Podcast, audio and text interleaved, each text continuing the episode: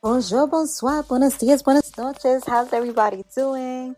I hope all is well. So today we're going to talk about a viral clip that I recently saw, and it was from a quarterback named Cam Newton. He spoke a little bit, it's kind of like about relationships and what he feels that an ideal woman should be. So I'm going to let you go ahead and hear the clip.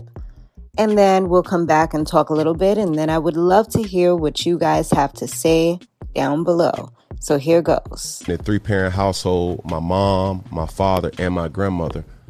And I knew what a woman was, not a bad bitch. Okay, what's the difference? A woman. Okay. A bad bitch is a person who's just, you know, girl, I'm a bad bitch. You know, I'm doing this, I'm doing that. I look the part, but I don't act the part. Okay. You know, and it's a lot of women who are bad bitches. And I say bitches in a way, not to degrade a woman, but just to go off the aesthetic of what they deem is a boss chick. Mm-hmm. Now, a woman for me is handling your own, but knowing how to cater to a man's needs. Right.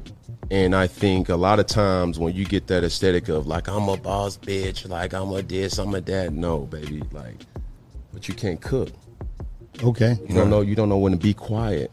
You don't know how to allow a man to lead. Well, that was the clip that I've seen that has been all over, like a lot of the blogs that I've been watching and things like that. And like I said, he's a quarterback. So I didn't even know who he was. I had to look him up, to be honest with y'all. But what do you guys think about what he had to say about women? I didn't really like the part about knowing when to be quiet, but as far as knowing when to let a man lead, I see where he's going with that. I don't necessarily think he said anything too offensive or anything like that. This is his experience and this is the way he feels. It seems like he more so wants a traditional type of woman or a traditional type of wife that is going to kind of be a little bit submissive and let him be the maybe provider, and they kind of just be in the house and take care of whatever needs to be taken care of. Perhaps they can work as well, but just as long as they don't take the lead and kind of overshadow him, then he's okay with that. I mean, in today's society, modern women, I do feel roles are not always traditional nowadays. So if this is what he likes, then that's what he likes. But I don't think that this is a one-size-fits-all type of program. There are some women that are like, you know what? I'm going to hold it down. You take care of the house, all right?